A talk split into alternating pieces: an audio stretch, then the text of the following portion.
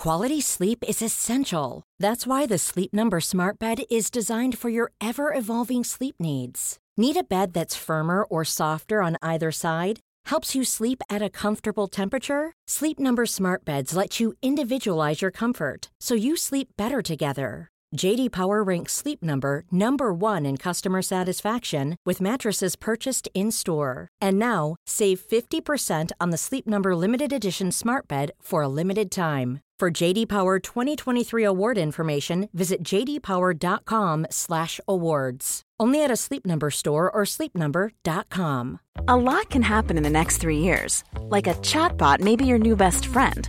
But what won't change? Needing health insurance. United Healthcare Tri Term Medical Plans are available for these changing times. Underwritten by Golden Rule Insurance Company, they offer budget friendly, flexible coverage for people who are in between jobs or missed open enrollment. The plans last nearly three years in some states, with access to a nationwide network of doctors and hospitals. So, for whatever tomorrow brings, United Healthcare Tri Term Medical Plans may be for you. Learn more at uh1.com.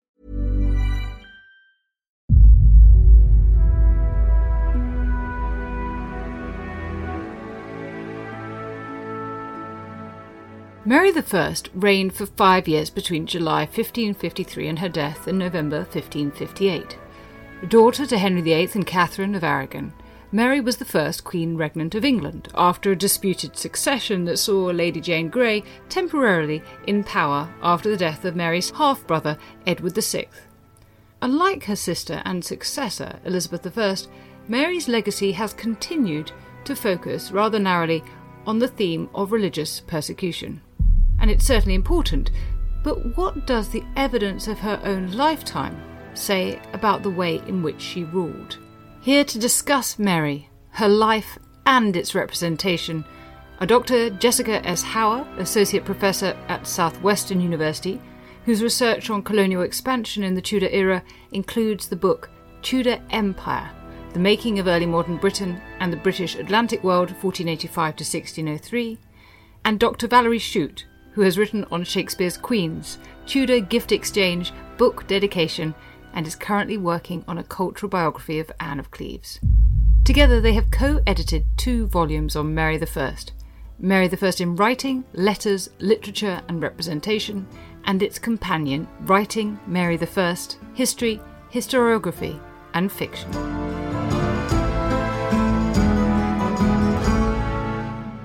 Welcome, both of you. I am absolutely delighted to speak to two wonderful women scholars who've been working on a very fascinating woman in history. I wanted to ask you both what was your particular interest in re examining Mary's legacy and reputation when you approached editing this book?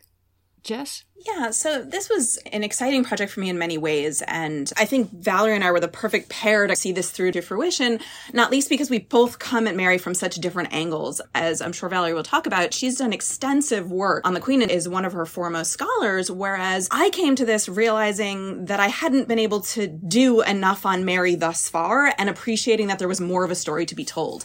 I was struck in the process of writing what ended up to be my first book, my monograph, that for all of the kind of recent revisionism, for all of the efforts to retell Mary's story, to bring her into the spotlight, to appreciate the ways in which she has in many ways been overlooked by her younger sister, or overlooked because of the popularity of her younger sister, there was still more work to be done here. And I saw this coming from two different angles. One in terms of appreciating words and appreciating genre and appreciating the centrality of literature and the means by which she was represented, not just the story that is told through those representations. And similarly, seeing if we could benefit from the fact that there has been this much scholarship on Mary in the last 15 years or so, that we have seen this revision to, as we describe it in the volumes, have the luxury of standing on the shoulders of the scholars that have come before us to say, let's appreciate Mary in her own light and let's focus on her as a significant figure, regardless of what came before her and what came after her. And in doing so, not forget about comparisons to Elizabeth first and foremost, but maybe benefit in some certain way from the new research that's been carried out on Elizabeth when it comes to methodology and approach and source work and questions about how she was understood through foreign eyes or from places outside of England or through fiction and then apply that to Mary. So continue the trend of historiography that is already at work while at the same time benefiting from the shifts that have happened in the last several years, both in Marian and Elizabethan studies. Valerie, how about you? What was your particular interest? I actually approached it the exact opposite of Jess. I approached it from text sources. So my inspiration was Carlos Bejeda's book on Queen Elizabeth in writing. And whenever I was doing a book review of it, I noticed that all of the methodologies in each and every single chapter had been applied to Elizabeth, but not to Mary. And essentially wanted to do the exact same book, but for Mary instead of Elizabeth. That makes a lot of sense. Now, Jess, a lot of the historical writing focuses on Mary Tudor as exactly that, a Tudor. It describes her, as we've just been saying, in comparison to her sister Elizabeth or to her father Henry. But Mary comes from what is possibly a far more interesting legacy of queenship from her mother Catherine of Aragon, her grandmother Isabel of Castile. What does your research say about Mary and female leadership? I can't but hold on to the word that used there, female, and appreciating Mary as stemming from this line of women, but also as a female monarch and the importance of understanding her not just as a queen, but as a female king. And so I think part of what the volume does is appreciates that there is more of a Mary story to be told beyond England, both in terms of how she comes to the throne, but also the lessons and inheritance and heavy weight of history that she brings with her, but then also appreciating that as queen, she continues to look back to those precedents, both English and Spanish, but she's also part and parcel of a broader European world, a broader Atlantic world, a broader global frame.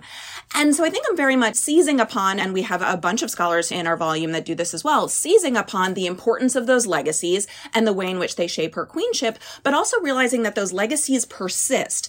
And she continues to be seen and understood as a woman who is half Spanish herself, is married to a Spaniard, is queen consort of territories that go well beyond Spain itself into Italy and claims to the Holy Land, and that that influences her reign as well. I highlighted at the fore that I approached this project in many ways from the outside in. I had written a book on Tudor Empire that attempted to trace imperialism under the Tudor monarchs from the very start, 1485, all the way through to 1603. But because of the limits of that project, Mary could only get a small slice. Yet I realized that in part because of that heritage, because of the heritage of her mother and her grandmother, empire was central to her the moment that she came to the throne. And then when she marries one of the premier inheritors of an imperial monarchy in Europe, that can't help but shape her reign in both this interesting paradox of creating an instant competitor and rival, but also an inspiration at the very same time. And I think that was what allowed me to say, what happens when we take empire seriously? What happens if we appreciate that just because she was a Catholic queen and just because she only reigned from 1553 to 1558, there could still be significant develops in here that trace back from the past and that then have repercussions into the future. And I'll definitely want to come back to those questions of empire and her marriage. But if we could start at the beginning of her reign at least. Valerie, I'd like to talk a little bit about Mary's accession in 1553, and you examine it as one of rightful inheritance, i.e., she is the daughter of Henry VIII and Catherine of Aragon. Can you tell us a little bit more about what type of records we have about her accession and what they say? Sure. We actually have quite a variety of records from her accession moment. We have things as varied as circular letters, both from her and Lady Jane and her supporters. We have ballads, we have sermons, we have pamphlets, we have printed books, we have various manuscripts. We have lots and lots of sources from her reign, and many of them are in English, and that is important because it shows the importance of vernacular for her reign and involving the entire country and the spread of news and popular literature through things like ballads and songs, and that's how part of her accession was spread throughout the country country, even if many of these things aren't extant, we at least have notices or mentions and references to them, both for and against her. And Edward had attempted to take his sisters out of the line of succession, which is why Lady Jane Grey, or Lady Jane Dudley, as she might properly be known if we use her married name, had the opportunity to try and claim the throne after his death. We're not going to get into that. But would this focus on Mary's right to rule by royal inheritance have come out of the need to erase Jane's legitimacy. It's a sort of post facto justification. I think her need to highlight her legitimacy came from a few things. I think one was the Jane issue. Was Jane more legitimate or not than her because of the device? And that's something that I think we'll never exactly know the legality of the device. And that's one of those great historical debates who influenced it and why and not the place here either. But I think that's one of the reasons that Mary addressed her legitimacy. I think another is her gender, but not necessarily because she was a female, but because the first seven claimants to the throne at that moment were female. So there was no potential male heir unless you went all the way down to Pole or Courtenay, and that seemed a bit of a stretch. So I think that part of her legitimacy also had to do with her half sister Elizabeth. They were both bastardized at one point, so which sister was more legitimate? having the same father. And I think too, like her cousin Margaret Douglas. She was born within wedlock. So was she a more legitimate heir than Mary? So I think that's part of the reason that she really went in on legitimacy and inheritance. Not only was she more legitimate than Jane, but she was more legitimate than her cousins or her half sister. And do you think these texts that we have or that we know of tell us something about public opinion or were they meant to serve as instruction? That is a fantastic question. And I think that it depends on the text. So for the majority of the popular literature that was produced, none that I have found so far was actually maybe state sponsored. So it seems like it was a public response to her accession, not the crown's response to her accession and what they wanted the public to know. A lot of the pieces address things like religion and what will happen now that she is a Catholic queen coming back to the throne and how maybe to expect this change to take place. And what I think is most striking about that is most of the literature says, don't worry, it'll be okay. I'm sure that she will approach religion through parliament as her father did. And that is what she did. So I think that the literature doesn't read as, oh no, what are we going to do now that we have a queen? England will be okay. The monarchy will be okay. We just have to hope that everything is done legally and legitimately. And there was always a lingering hope that she would have a son and this would blow over, in a sense. The problem would go away. Yeah, the problem will go away as soon as she has a child. Jess, soon after her accession, in July 1553, we see Mary's first proclamation. It declares the crown imperial of the realms of England and Ireland, with the title of France and all other things appertaining unto the same, do most rightfully and lawfully belong to us. So I want to ask you about that question of empire. To what extent was Mary further trying to legitimize her right to rule by reference to empire, by reference to expansion? Without a doubt, I think legitimacy becomes the through line here for so much of Mary's reign. At the beginning, to be sure, because of the fight over the succession, because of questions about her birth that Valerie just spoke about, but that these persist, these continue. And Mary had a full toolbox which she could dip into to find means by which to legitimize herself. History was a big one in particular, tradition, genealogy, ancestry, all of those sorts of things that just fascinate me. But I think empire was a big one too, and it's one that's been overlooked. I think for a couple of different reasons. One, there's this emphasis when we're studying Mary on gender and religion to the exclusion of so much else. That's not to say that gender and religion aren't crucial. They are, but they're also crucial alongside various other themes that connect very closely to matters of gender and religion. And so I think these references to empire are often treated as simply rhetoric without anything behind them. And I think part of the benefit of studying words as we do and studying literature in this volume is appreciating that rhetoric does matter, but it can also have practical implications and applications. And so in that first parliamentary act, there's so much to pick apart in the particular language that's being used. And I think that invocation of empire in particular shows us there are two definitions of empire at work here. One is very closely wedded to the Roman concept of imperium, right? This idea of complete and total sovereignty. It's what's been with Henry VIII in the work of a number of scholars from Dale Hoak to Walter Ullmann, right? This idea of having complete control over church and state. But there's also the territorial definition, right? This idea of actual expansion. And that's the connotation that we frequently think of when we say British Empire. Yet there's this normative formulation, if you will, that's been put forth by David Armitage and others of the British Empire as Protestant, commercial, maritime, and free. Something that doesn't exist until until the 17th century. And I think this has caused us to miss a lot of these kind of early starts, even if some of them culminate in failure, don't get anywhere, and caused us to miss the fact that maybe even if, and maybe even because Mary was a Catholic queen, there could be significant imperial developments in her reign that calling upon her imperial crown and then seeing that imperial crown visually represented in all of the pageantry that met her at the moment of her accession and the moment of her marriage could actually mean something if we start to dig into the policy that she used to approach a place like Ireland or a place like Russia or a place like Africa in the context of Guinea. Absolutely. I mean, even within that proclamation, she's talking of Ireland and France. One is a colony, one she wants to rule, and of course we know about the loss of Calais in 1558, but you know, we've got the creation of the Muscovy Company in this period of time.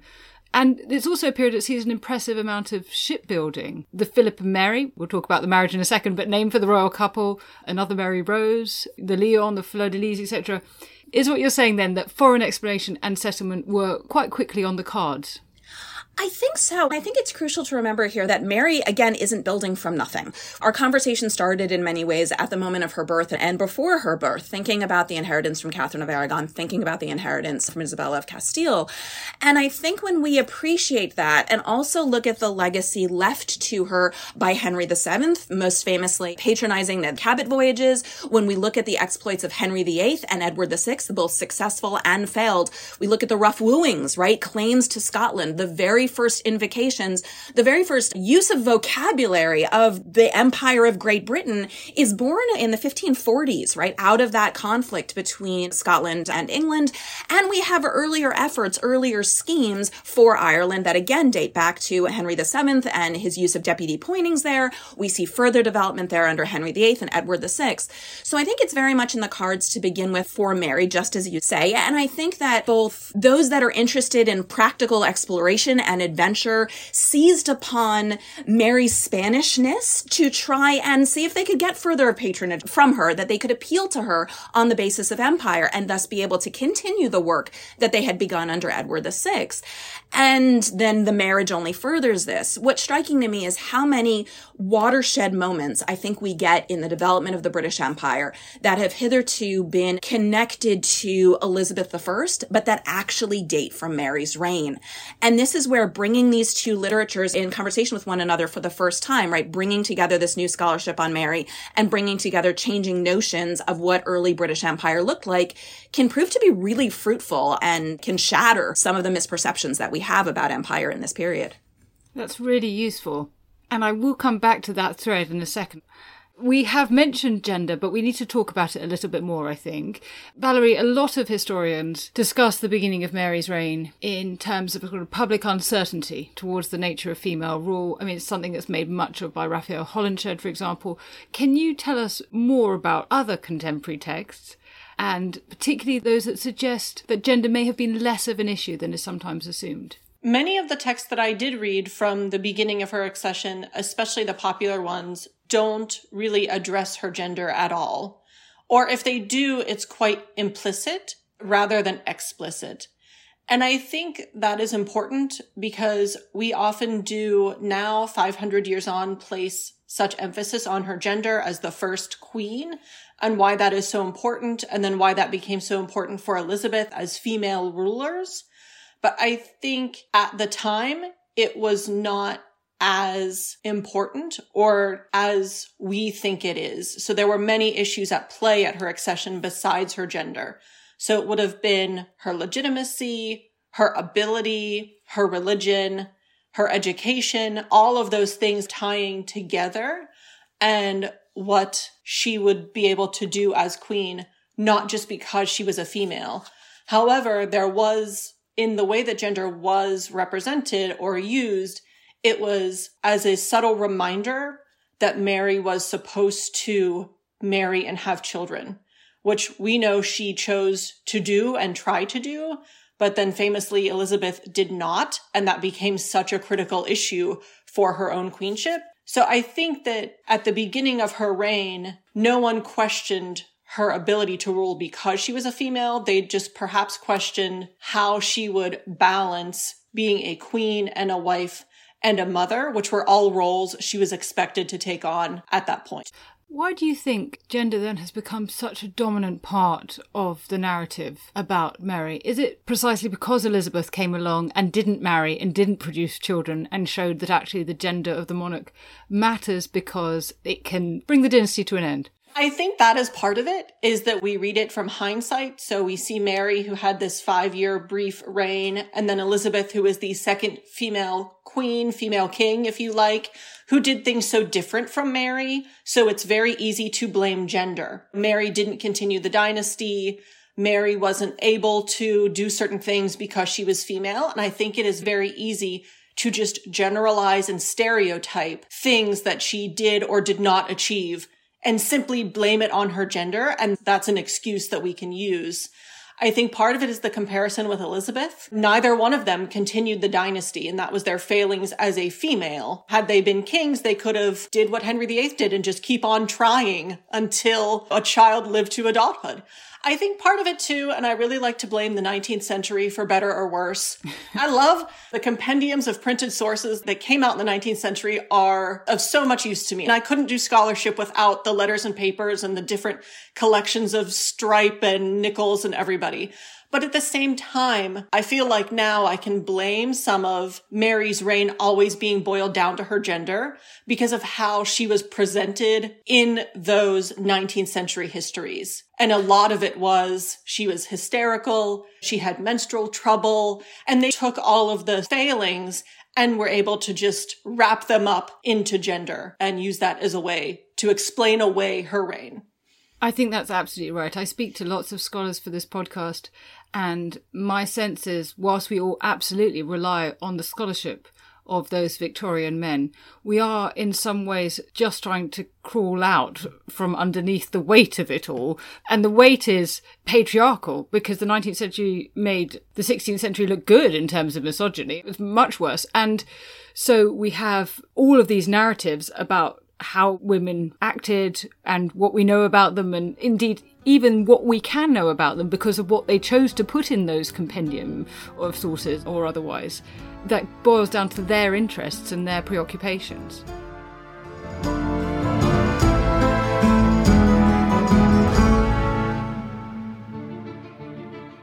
Hi there, I'm Don Wildman, the host of the brand new podcast, American History Hit. Join me twice a week as I explore the past to help us understand the United States today. You'll hear how code breakers uncovered secret Japanese plans for the Battle of Midway.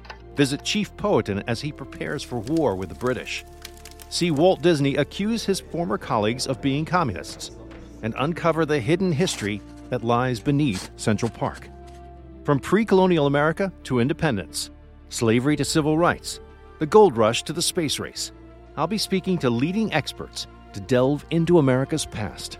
New episodes dropping every Monday and Thursday. So join me on American History Hit, a podcast by History Hit.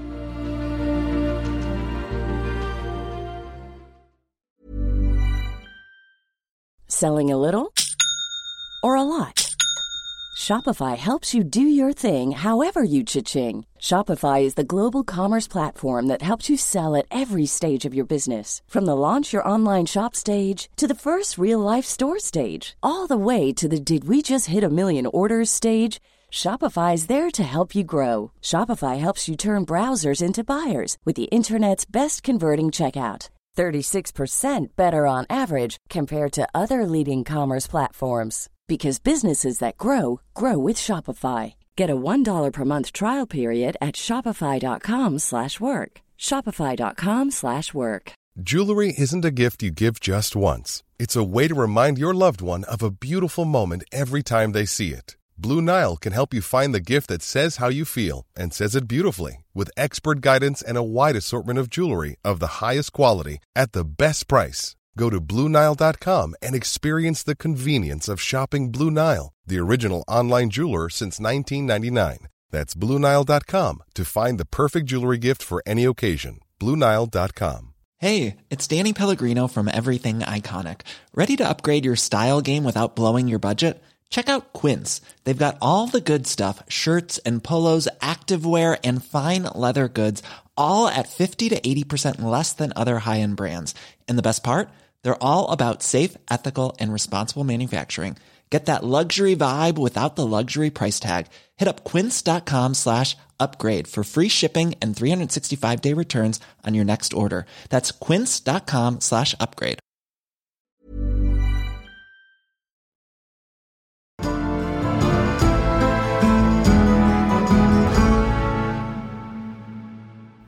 One area that gender has been thought to be particularly important has been to do with Mary's marriage, because one year after she became queen in July 1554, Mary married Philip II of Spain.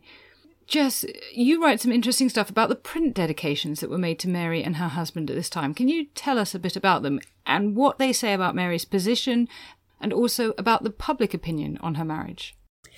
I think this is inextricably linked to the conversation that we were just having about the 19th century and the way in which we need to climb out from under the weight of the 19th century. I also think we need to, especially when it comes to Mary, climb out from under the weight of 17th century understandings of Mary, right? The way in which she's used by those throughout the Stuart period, arguing on one side of the Catholic Protestant divide or one side of the Tory Whig divide to denounce or to extol Mary.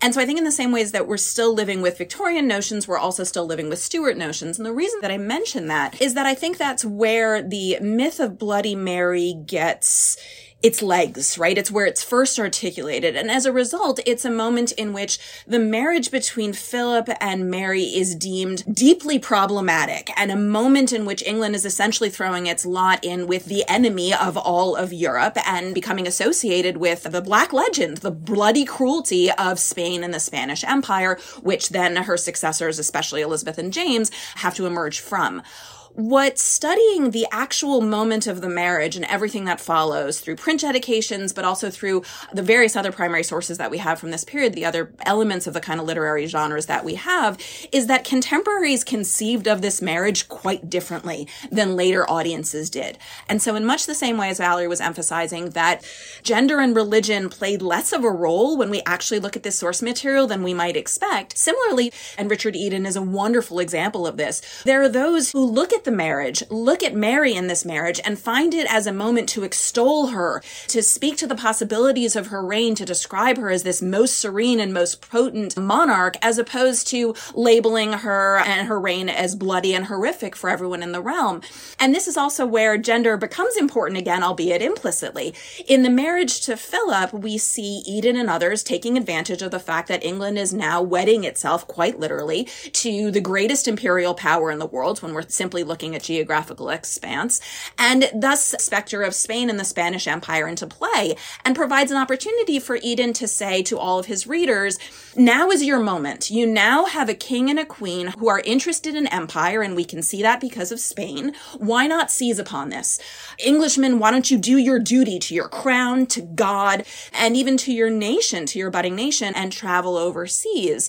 And we even get these fascinating moments, those writing from the perspective of Ireland who seize on these myths that have very frequently been lost or overlooked of this idea that the Irish come from the Spanish. And so the Spanish are rightful overlords over Ireland. And now once again, we have a monarch who herself is Spanish, who's married to a Spaniard. And now is the moment to settle Ireland and bring it to civility for once and for all because of that Spanishness, which only becomes crucial because of that marriage.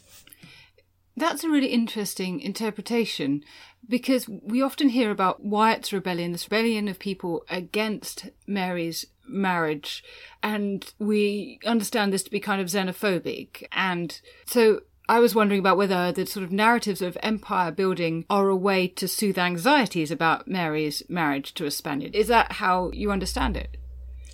I think that's absolutely right. I also think that there are two elements to tease. One, Alexander Samson, who contributed to volume two in this collection, he's really made the case that when we look at contemporary sources, yes, there is xenophobia. Yes, there is Hispanophobia more specifically. Yes, there is anti-Catholic sentiment, but there's also a groundswell of support for the marriage at the time among contemporaries. And we need to appreciate that there are those in favor of it as well as those who have a problem with it. I also think that there is a way in which that xenophobia is beneficial because it allows Mary to fight against those perceptions that she is losing her power because she is a woman getting married or that she has hurt the prospects of England by realigning with the Catholic Church and allows us to see how those things could be transformed into opportunities for Mary to prove herself and to raise the stature of England on the world stage. And I think these interventions into Ireland, into Russia, into Africa are moments in which Spain is occupying this really interesting role of let's placate those who are worried about the Spanish match by demonstrating how much it can help Englishmen and how much it can help the Tudor dynasty and its subjects come to play a more major, significant role on the world stage. So much so that someone who is inextricably linked with Elizabethan Empire, Richard Hakluyt, can go on to say, yes, Mary proved that the Treaty of Tordesillas is meaningless and the English do have claims abroad. And yes, Mary is the one who launches the Muscovy Company and as a result sets the model for so much of what would follow later. And yes, the English are more successful than even the Spaniards because they're willing to brave these harsh climates and carry out these voyages that are even more impressive than what the Spanish are doing across the Atlantic. So there's a sense in which it's claiming, well, not only equal footing with the might of Spain when it comes to empire, but we even do it better than them. That sounds rather typically English. Valerie, we have an idea of Mary I that is absolutely connected to the fact that 284 people died at the stake in her reign, over 300 in total, including those who died in jail. And yet you discuss various contemporary texts of Mary's early reign which talk about the pursuit of religious tolerance. Can you tell us more about that? Sure. I think that at the beginning of her reign, there was quite a bit of confusion or anticipation as to where religion would go whenever she became queen. And I think this is because for the last 20 years, there had been lots of religious changes from the six articles to the more drastic evangelicalization under Edward. So I think there was lots of concern of what would religion look like. And we know from all of the great studies that have come out on Catholicism in the 16th century that England was not unified in religion to begin with. So there was lots of concern more so probably from the people within the cities who seemed to be more reformed than the people in the countries which was definitely true. We see at Mary's accession that she was able to go out up to the north and there were more Catholics there who supported her for her queenship. So there was definitely a concern of what would religious change take place? So would she simply step up to be queen and what Edward's reign has done, keep it in place and possibly rule with lots of counsel from men around her. And I know that some of the literature supports, we hope that is what happens. She comes in and men counsel her and tell her what to do. And she just keeps everything in place. But then there was also more than that. More writers were hopeful that if change was to take place, it would take place legally through parliament as how Henry VIII had made changes. And he was explicitly referenced as Mary will only make changes as her father has done before her. So there was a large anticipation that England would return to Catholicism, but it would be done legally. And in many cases, it would be we're okay if England goes back to Catholicism, but we don't want a foreign overlord telling us what to do or taking our tithes or anything like that. So perhaps conservative religion is fine. We just want it to be an English version of conservative religion. You know, Mary gets into arguments with Pole and the Pope about why is she not making religious reform fast enough? And she says, I have to do it legally. I can't just come in and say, here, I'm queen. Here, you're Catholic. By the way, I need all of that monastery land back because we're going to make that all private again or church lands again. And that I think was probably the greatest concern was not what is mass or service going to look like on Sunday, but are you going to take away the land that I purchased from the crown in the 1540s? It's now my private land. I think that was one of the greatest concerns regarding religious change. Yeah, I mean, it's absolutely clear that whilst these monarchs were not constitutional monarchs in any meaningful sense of the word, they rested on the consent of their people. And had Mary turned round and said to all the nobility and gentry who've bought up all the monastic lands, well, I'm just going to take them back, then she would have found herself facing an utter rebellion and her reign would have been unsustainable. That was really, I think, one of the main concerns was what will Catholicism look like since we haven't been as a nation Catholic for 20 years? So what does that actually look like? What kind of Catholic reform will be implemented?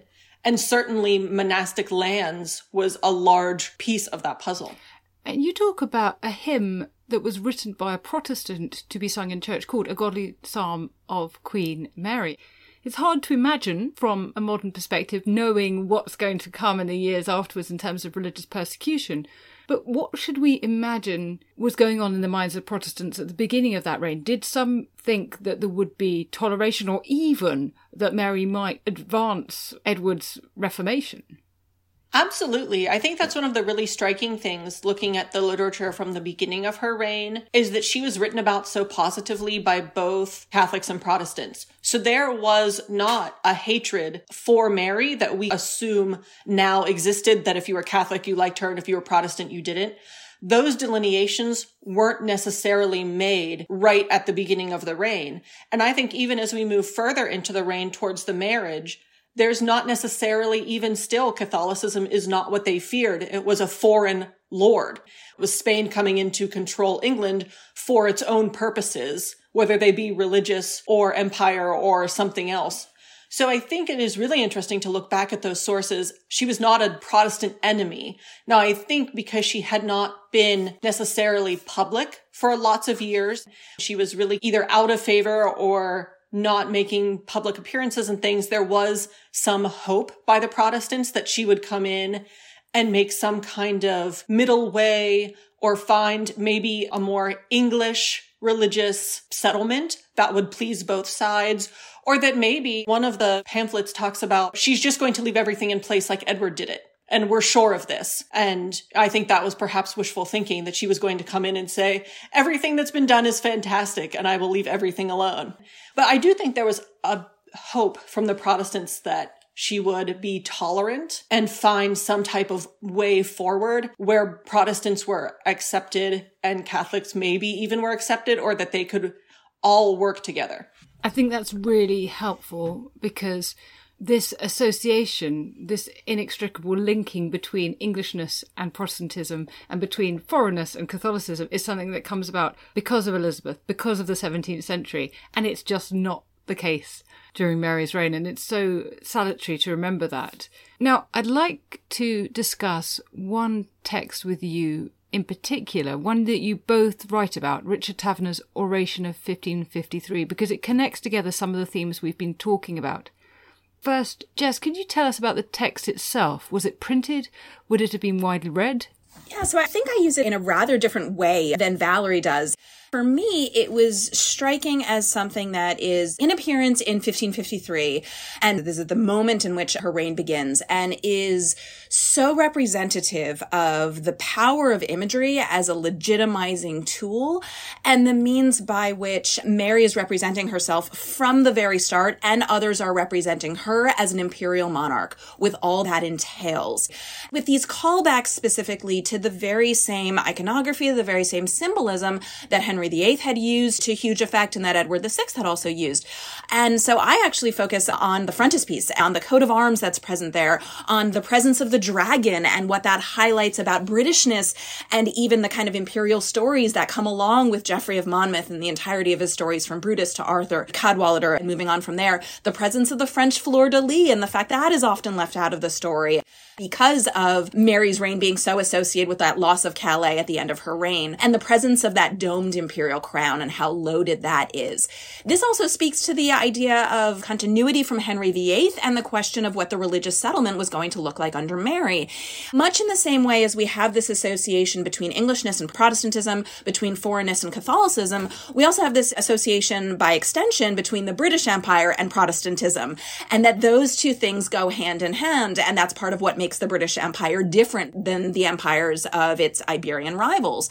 But when we realize that imperialism in Britain doesn't have to be Protestant and that imperial kingship can persist even under a Catholic monarch, we see the ways in which Mary is very careful to still maintain her own sovereignty. And that is what Taverner is steeped in and is representing and I think reminding her of. You wear the domed imperial crown. That suggests a lot. You were crowned with it in your coronation. You were crowned with three crowns total, which different observers interpreted in different ways. But at the very least, they show the entirety, the expanse of your power. And as a result, the way in which you can remain an imperial monarch and perhaps even benefit from realignment with the Pope in the context of empire building overseas. This idea that the Pope can come in and redonate Ireland to the crown and allow Mary to pick up where Henry II in effect left off. And what's so interesting about that is that Geoffrey of Monmouth being invoked at this period of time means that ideas about British Empire are coming about before, famously, John Dee coins the term British Empire under Elizabeth, which I never knew before. That's exactly right. Geoffrey of Monmouth, Galfridian legend in general, in all of its kind of different permutations, the Brut Chronicles, all of those things, all of those texts are immensely popular. They're crucial to Mary's own education. And so these are texts that she was very familiar with when she came to the throne.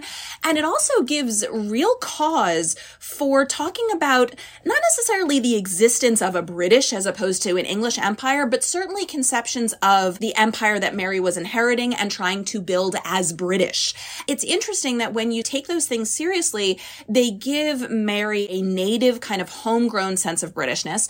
Even though John Dee is the one who coins the phrase British Empire, he's not the one to coin the Empire of Great Britain. And that might seem like a minor detail, but he's then borrowing from Humphrey Llwyd, who is in turn borrowing from Nicholas Bodrugan and a bunch of others who are writing in the context of the 1540s, a moment in which the English are trying to claim Scotland and do so by asserting themselves in part part thanks to Galfridian myth as British monarchs. And then when we look at the plots that Mary actually puts into place, we realize that she is still interested in multiple different British dominions and realms. And there are schemes put forward for colonization in her reign that include Welshmen, which lends a real British flavor to what she's doing in a way that isn't anachronistic, isn't teleological to look back and say, there is a notion of Britishness here. And and how a Britishness could further the development and actual creation of an empire under the Marian regime. Valerie, the text also notably talks about Protestantism and Catholicism, and it asks for toleration, it asks for this space for private belief. How much discourse was there about Mary's Catholicism as something private, by which I mean something that wouldn't be forced onto her subjects? She actually came out and said this. So her first proclamation as queen was to talk about her religion. And she explicitly says, I'm Catholic. I'm not going to force this on you yet. And I think there's hesitation of there will be no religious change. Let me get situated and then we will talk about it. And the language in that proclamation mirrors almost identical to what is in Taverner's oration. And I often wonder, and I can't prove if Taverner's pamphlet was state sponsored by Gardiner because Taverner was a client of Cromwell's and wrote lots of his Protestant rhetoric in the 1530s and was put under house arrest twice under Stephen Gardiner. And in fact, was under house arrest with Gardiner right before Mary's accession. And Taverner was an experienced polemicist or propagandist, if you will. That's what he was used for under Cromwell. And I often wonder if his call for tolerance, since the language is almost identical to the first proclamation, which was most likely written by Gardiner, if the two are written together or if Gardiner had a hand in both or something, if those two things can be tied together because they are really the two pieces of literature from August 1553 that call for religious tolerance at that time. I mean, textually, that seems to make sense. And even in terms of the situational terms you've just described, Gardiner's like, well, seeing as I've got you here, could you just write something that's going to suit our agenda? Absolutely. And with him previously writing so many things for Cromwell that were Protestant in nature, that would really give some weight to this pamphlet being tolerant of Mary or accepting of Catholicism, possibly. Well, that's interesting because it puts a different spin on something else I was going to ask you if this is a state sponsored document, because it asks Mary subjects to live peacefully together and to put aside ideas about being papist or being heretic. And I was wondering whether this was proof of a kind of public fear of religious persecution. But it takes on a totally different tone if actually this is something that is being disseminated to the public. That exact line, almost word for word, was used in the proclamation. So it was, now that I'm queen, I don't want to hear the terms papist or heretic. We are people of England, not papist or heretic. And she suggested, as does the pamphlet, that the conflict that had happened in the last month regarding her accession was because people were throwing these terms or accusations at one another. And this is how the conflict arose. So I don't think it has anything to do with anticipating persecution, but how can you move forward after just having a succession crisis that seemed to be so rooted in Protestant versus Catholic? Reminds me of electoral promises. I promise I will do this, or I promise I won't do this. And then it doesn't come out as promised. There's many more topics to investigate for readers if they pick up copies of these two companion volumes. But I want to just finish by asking you a question and this is for both of you. Mary famously announced her hope to leave some fruit of my body behind me. So, based on your research, each of you, what do you think is or should be Mary's greatest legacy? Valerie, first, please. I'm not sure. I think there are several things that she did that were important in terms of the monarchy, or even if you want to be very specific for Elizabeth. So things like how to rule in her council as a female over male counselors and establish a power balance. I think that was important for the next queen. I think that was an important lesson that she learned. I think if you're talking about overall, what did she leave? What was maybe the legacy of her reign? I think that we're stuck with Bloody Mary, which is something that I hope goes away. I certainly hope that all of the new work is making that legacy seem more myth than reality, which is something that I'm hoping that these books contribute to. I like to think one of her biggest legacies or legacies of the reign has to do with culture. I think there was culture, there was a flourishing of culture, there was print and even the stationer's company from 1557 that would be something that was very important that came out of her reign that lasted for a very long time Yes, many people do die at the stake, but she's certainly not any more murderous than any other Tudor monarch, or indeed any other monarch at the time. Jess. I think I approach this notion of fruit being left behind in a somewhat different way. I think really deeply about the way in which Mary has been studied and examined. I think what I hope one of her big legacies is the worthy and the necessity to study her and to study her in her own right because of how much she left behind culturally, to be sure, but also how much she left behind in terms of understandings of Britishness or of Englishness, of queenship, of kingship, of monarchy, of religion, of gender more generally, that she is quite simply worthy of independent study beyond any precedent that she left for Elizabeth and regardless of the way in which she was treated by those who lived after her. So I think we can pick and choose particular elements of her reign that were significant and had lasting effects. Of course, within the study of empire, I argue that we need to look to her to understand the uh, colonization of Ireland. We need to look to her to understand the development of trading companies. We need to look to her to understand conceptions of race in the early modern period, but that we need to study her and her reign. And when we do, we come to better understand and conceptualize what it meant to be a woman ruling in the middle of the 16th century, what it meant to exist within the early modern European climate, and what it meant to exist in this world more generally and in this emerging global moment. Well, thank you both very much for a really refreshing conversation. It's talked about all sorts of different aspects of Mary's reign that I think are a little known. And I think in the course of this chat itself, we've overturned many of the ideas about how people responded to Mary becoming queen. It does feel like we're in a new moment where a new picture of Mary the First is emerging. And the fact that you've edited these two excellent volumes is a major part of that reconsideration. And I thank you for sharing it with us all. Thank you. Thank you so much for having us. Really was an honor to be invited.